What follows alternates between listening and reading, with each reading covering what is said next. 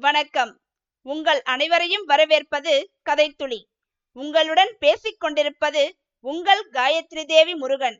நாம் என்று அமரர் கல்கி அவர்கள் எழுதிய கல்வனின் காதலி எனும் கதையின் பகுதி நான்கைத்தான் பார்க்க போகிறோம். நாம் முந்தைய பகுதியில் கல்யாணிக்கு திருமண ஏற்பாடு நடப்பதாகவும் அதனால் மனம் வருந்தும் முத்தையன் அபிராமியை அழைத்து கொண்டு வேறு ஊருக்கு கிளம்பி போவதாகவும் அப்படி போகும் வழியில் வண்டி குடை சாய்வதாகவும் பார்த்தோம். இனி இந்த பகுதியில் கல்யாணிக்கு திருமணம் நடந்ததா இல்லையா? என்பதையெல்லாம் அமரர் கல்கி அவர்களின் எழுத்து நடைக்கு உயிர் கொடுத்து கதைக்குள் வாழ்வோமா? வாருங்கள். இன்று நாம் கேட்கப் போவது அமரர் கல்கி அவர்களின் கல்வனின் காதலி பகுதி நான்கு அத்தியாயம் ஏழு செல்வப்பெண் கல்யாணி. பூங்குளத்தை அடுத்த கொள்ளிடக்கரை காட்டில் ஒரு வன தேவதை இருக்கிறதென்று அந்த பிரதேசத்திலெல்லாம் ஒரு வதந்தி பரவி இருந்தது. நதியில் வெள்ளம் சுமாராய் போகும் காலத்தில் ஜில்லா கலெக்டர் எக்ஸிகியூட்டிவ் என்ஜினியர் முதலிய உத்தியோகஸ்தர்கள் அந்த பக்கம் கேம்ப் வரும்போது நதிக்கரையோரமாய் படகில் பிரயாணம் செய்வார்கள். அப்போது அவர்கள் சில சமயம் மேற்படி வனதேவதையை பார்த்து வியப்புறுவதுண்டு. சில வேளைகளில் அந்த தேவதை ஜலக்கரையிலே ஓடுகிற தண்ணீரில் கால்களை தொங்க விட்டு கொண்டு உட்கார்ந்து கொண்டிருக்கும். படகை கண்டதும் எழுந்து நாணற்காட்டிற்குள் ஓடி மறைந்துவிடும். வேறு சில சமயம் அந்த தேவதை நாணற்காட்டிற்குள் ஒளிந்த வண்ணம் புன்னகை பூத்த தனது முகத்தை மட்டும் காட்டிக் கொண்டிருக்கும். இன்னும் சில சமயம் தூரத்தில் மரத்தின் மேல் ஏறி உட்கார்ந்து கொண்டு படகில் போகிறவர்களுக்கு அழகு காட்டும்.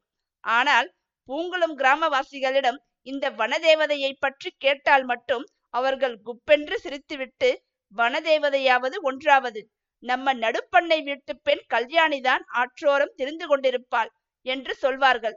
கல்யாணியின் குழந்தை பிராயத்திலேயே அவளுடைய தாயார் இறந்து போனாள். அதற்கு பிறகு அவளுடைய தாயாரின் ஸ்தானத்தில் இருந்து அவளை வளர்த்தது அந்த நதி பிரதேசம்தான். பகலில் பெரும் பொழுதை கல்யாணி நதிக்கரையிலும் நதிக்கரை காட்டிலுமே கழிப்பது வழக்கம்.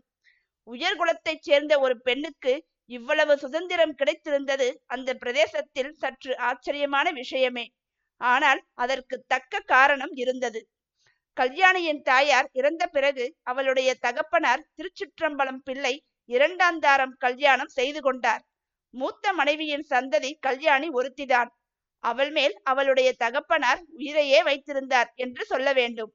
இம்மாதிரி தகப்பனார் பெண்ணுக்கு செல்லம் கொடுத்து வளர்ப்பதை கண்டதும் இல்லை கேட்டதும் இல்லை என்று ஊரார் பேசிக்கொண்டார்கள் மூத்த தாரத்தின் பெண்ணை மாற்றாந்தாய் படுத்துவதென்னும் உலக வழக்கம் அந்த வீட்டில் கிடையாது.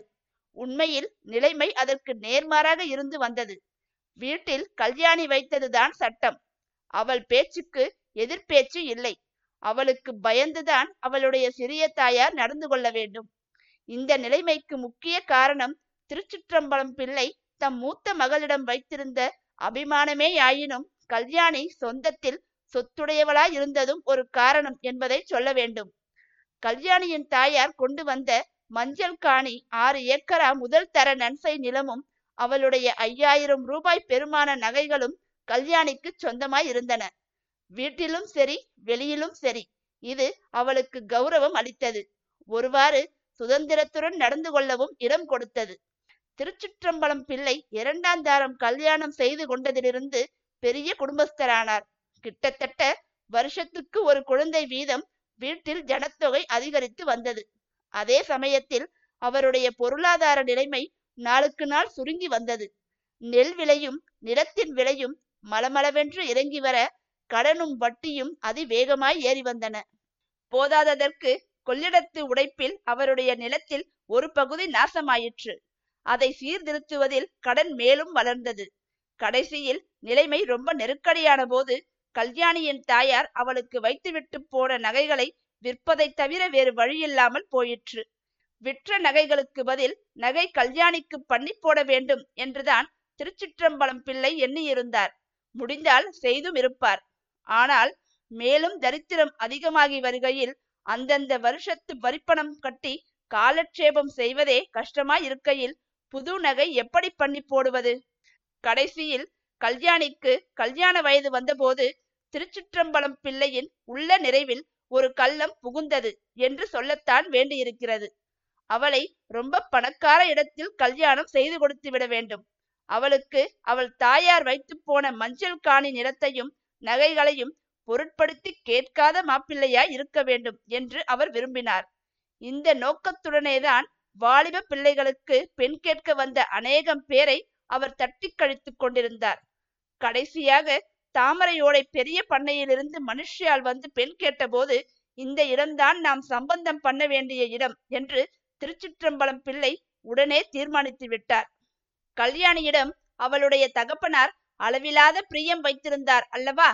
ஏறக்குறைய ஐம்பது வயதான தாமரை ஓடை பண்ணையாருக்கு அவளை கல்யாணம் செய்து கொடுக்க தீர்மானித்த போது பெண்ணை கொடுத்து தாம் சௌக்கியமாய் இருக்க வேண்டும் என்னும் எண்ணம் அவருக்கு கிஞ்சித்தும் இல்லை. அவ்வளவு பெரிய இடத்தில் வாழ்க்கைப்படுவதில் அவளுக்கு ஏற்படக்கூடிய நன்மைகளை பற்றியே அவர் அதிகமாய் எண்ணி அதிலுள்ள பிரதிகூலத்தை அலட்சியம் செய்தார். கல்யாணியின் விவாகம் சம்பந்தமாக கேவலம் முத்தையனை பற்றி அவர் ஒரு கணமும் சிந்திக்கவில்லை. ஊரிலே சிலர் பிரஸ்தாபித்தார்கள். ஆனால் அவர் அந்த பேச்சை ஒரே அடியாய் அடித்து போட்டுவிட்டார். நன்றாய் இருக்கிறது தாமரை ஓடை பண்ணைக்கு வாழ்க்கைப்பட்டால் முத்தையனைப் போல் நூறு பேர் ஏவல் கூவல் பணி செய்ய காத்திருப்பார்களே? வயதை பற்றி அவர் அவ்வளவாக பொருட்படுத்தவில்லை. என்ன பிரமாதம்? தாமே நாற்பது வயதுக்கு மேல் இரண்டாம் தாரம் கல்யாணம் செய்து கொள்ளவில்லையா? தமது இரண்டாவது மனைவியிடத்தில் தாம் உயிருக்குயிராய் இல்லையா? வாலிப வயதுள்ளவர்களுக்கு வாழ்க்கைப்பட்டவர்கள்தான் சுகப்படுகிறார்கள் என்று எந்த சட்டத்தில் எழுதி வைத்திருக்கிறது? இப்படியெல்லாம் அவர் தம்முடைய மனத்தை சமாதானப்படுத்திக் கொண்டிருந்தாலும் கல்யாணி பிடிவாதக்கார பெண் ஆயிற்றே அவள் என்ன சொல்வாளோ என்று மட்டும் அவருக்கு திக்கு திக்கென்று அடித்துக் கொண்டிருந்தது. ஏற்பாடுகள் என்னவோ நடந்து கொண்டிருந்தன. கல்யாணிக்கு எல்லாம் தெரிந்துதானே இருக்கும். அப்படி ஆட்சேபிக்கிறதாயிருந்தால் அவளே வந்து சொல்லட்டுமே என்று அவர் முதலிலெல்லாம் சும்மா இருந்தார். அவள் அதை பற்றி பிரஸ்தாபிக்காமல் இருக்கவே சமயத்தில் ஏதாவது முரட்டுத்தனம் செய்துவிடப் போகிறாளோ என்ற பயம் உண்டாயிற்று. ஆகவே கல்யாணத்துக்கு நாலு நாளைக்கு முன்பு அவளை தனியாக கூப்பிட்டு விஷயத்தை பிரஸ்தாபித்தார். அப்போது கல்யாணி அவர் சற்றும் எதிர்பாராத உற்சாகத்துடனே பூரண சம்மதம் அப்பா. இவ்வளவு பெரிய இடமாக பார்த்து நீங்கள் எனக்கு கல்யாணம் நிச்சயம் செய்கிற போது எனக்கென்ன குறை வந்திருக்கிறது? நான் நன்றாய் இருக்க வேண்டும் என்பதில் உங்களுக்கு கவலை இல்லையா? நீங்கள் பார்த்து செய்வதற்கு நான் மறுவார்த்தை சொல்வேனா? என்று கூறவும் திருச்சிற்றம்பலம் பிள்ளை உண்மையில் திடுக்கிட்டே போனார். அச்சமயம் அவருடைய மனசாட்சி சற்று உறுத்திய போதிலும் உடனே அதை மறந்துவிட்டு கல்யாணத்துக்குரிய ஏற்பாடுகளை பலமாக செய்ய தொடங்கினார். அவர் அப்பால் போனவுடனே கல்யாணி காமரா உள்ளுக்குள்ளே போய் கதவை தாழ்பால் போட்டுக்கொண்டு தரையில் புரண்டு விசித்து விசித்து அழுதாள் என்பது அவருக்கு எப்படி தெரியும்? நேற்று வரையில் அவள் முத்தையனைத் தவிர வேறொருவருக்கு வாழ்க்கைப்படுவதைக் காட்டிலும் கொள்ளிடத்து மடுவில் விழுந்து உயிரை விட தீர்மானித்திருந்தாள் என்பதும் இன்று மத்தியானம் முத்தையனுக்கு முன்னால் செய்துவிட்ட வந்த சபதத்தின் காரணமாகவே அவள் இந்த கல்யாணத்துக்கு சம்மதித்தாள் என்பதும் அவருக்கு என்ன தெரியும்? முத்தையனுடைய ஆத்திரமான மொழிகளால் தானும் ஆத்திரம் கொண்டு கல்யாணத்துக்கு சம்மதம் கொடுத்து விட்ட பின்னர் இப்பொழுது அவள் நெஞ்சு பிளந்துவிடும் போன்ற கொடிய வேதனையினால் துடித்துக் கொண்டிருந்தாள் என்பதைத்தான் திருச்சிற்றம்பலம் பிள்ளை எவ்வாறு அறிவார்? அத்தியாயம் எட்டு. மணப்பந்தலில் அமளி. தாமரையோடை கிராமத்தில் வீதியை அடைத்து கொட்டாரப்பந்தல் போட்டிருந்தது. பந்தல் அலங்காரத்துக்கு மட்டும் குறைந்தது ஆயிரம் ரூபாய் செலவாகியிருக்கும். அந்த பெரிய பந்தல் இடங்கொள்ளாதபடி ஜனங்கள் நெருங்கிக் கொண்டு உட்கார்ந்திருந்தார்கள். பந்தலுக்கு வெளியே குடியானவர்களும் குடியானவ ஸ்திரீகளும் தெருவை அடைத்துக் கொண்டு நின்றார்கள். இரண்டு கோஷ்டி தங்க நாயனமும் இரண்டு கோஷ்டி வெள்ளி நாயனமும் சில சமயம் தனித்தனியாகவும் சில சமயம் சேர்ந்தும் ஊதி காதை துளைத்துக் கொண்டிருந்தன. தவுள்காரர்கள் தங்கள் கையில் பலம் கொண்ட மட்டும் அடித்து காது செவிடுபட செய்தார்கள். சில சமயம் பேண்டு வாத்தியங்களும் நடுவில் கிளம்பி அலறின. பந்தலுக்குள்ளே சந்தன மழையும் பன்னீர் மழையும் பூமாரியும் மாறி மாறி பொழிந்து கொண்டிருந்தன. புரோகிதர் மந்திரங்களை பொழிந்தார். திருமங்கல்ய தாரணம் செய்ய வேண்டிய சமயம் வந்தது. ஊது ஊது என்று புரோகிதர் கூவினார். உடனே ஏக காலத்தில் நாலு நாயனக்காரர்கள் வாயில் வைத்து வாத்தியத்தை எடுக்காமல் ஊதினார்கள். நாலு தவுள்காரர்கள் அடி அடி என்று அடித்தார்கள். மாப்பிள்ளை தாலியை எடுத்து மணப்பெண்ணின் கழுத்தில் கட்டினார். தாலி கட்டிய அடுத்த நிமிஷத்தில் ஸ்திரீகள் கோஷ்டியிலிருந்து ஐயோ கல்யாணிக்கு என்ன? என்று ஒரு குரல் எழுந்தது. அப்படி சொன்ன ஸ்திரீயின் வாயை இன்னொருத்தி பொத்தி அசடே அபசகுணம் போல் என்ன சொல்கிறாய்? என்றாள். ஆனால் வாஸ்தவத்திலேயே கல்யாணிக்கு என்ன? அவளுடைய கண்ணை கொண்டு போய் அப்படி சொருகுகிறதே? ஐயோ அவளுடைய தலை அப்படி சாய்கிறதே? கொண்டு போங்கள் உள்ளே கொண்டு போங்கள்.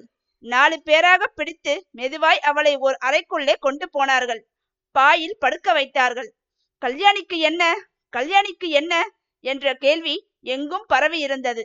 பந்தலிலும் வீட்டுக்குள்ளும் புருஷர்களிடையிலும் ஸ்திரீகளிடையிலும் இதே கேள்வியைத்தான் கேட்டுக்கொண்டிருந்தார்கள் கிளம்பும் போது சகுனம் சரியாக ஆகவில்லை என்றார்கள் சிலர். இந்த பெண்தான் உச்சி வேளையிலே கொள்ளிடக்கரை அரச மரத்தடியிலே போய் நிற்குமே எந்த பேயோ பிசாசோ என்ன கன்றாவியோ என்றார்கள் வேறு சிலர். அதெல்லாம் ஒன்றுமில்லை. ராத்திரியிலிருந்து பெண் சாப்பிடவில்லையாம். பசிமயக்கம் என்றார்கள் சிலர். கல்யாணி நினைவற்று கிடந்தாள். டாக்டர் வந்து எல்லாரையும் விலகச் சொல்லி கொஞ்சம் காற்றோட்டம் உண்டு பண்ணினார். ஒன்றும் அபாயமில்லை என்று உறுதி சொல்லி முகத்திலே கொஞ்சம் ஜலம் தெளித்து மூக்கில் மருந்து புட்டியை காட்டினார். கல்யாணிக்கு ஸ்மரணை வர தொடங்கியது. அவளுடைய இதழ்கள் அசைந்தன. அவை ஏதோ முணுமுணுத்தன. அந்த முணுமுணுப்பு யார் காதிலும் விழவில்லை. விழுந்திருந்தாலும் அவர்களுக்கு புரிந்திராது.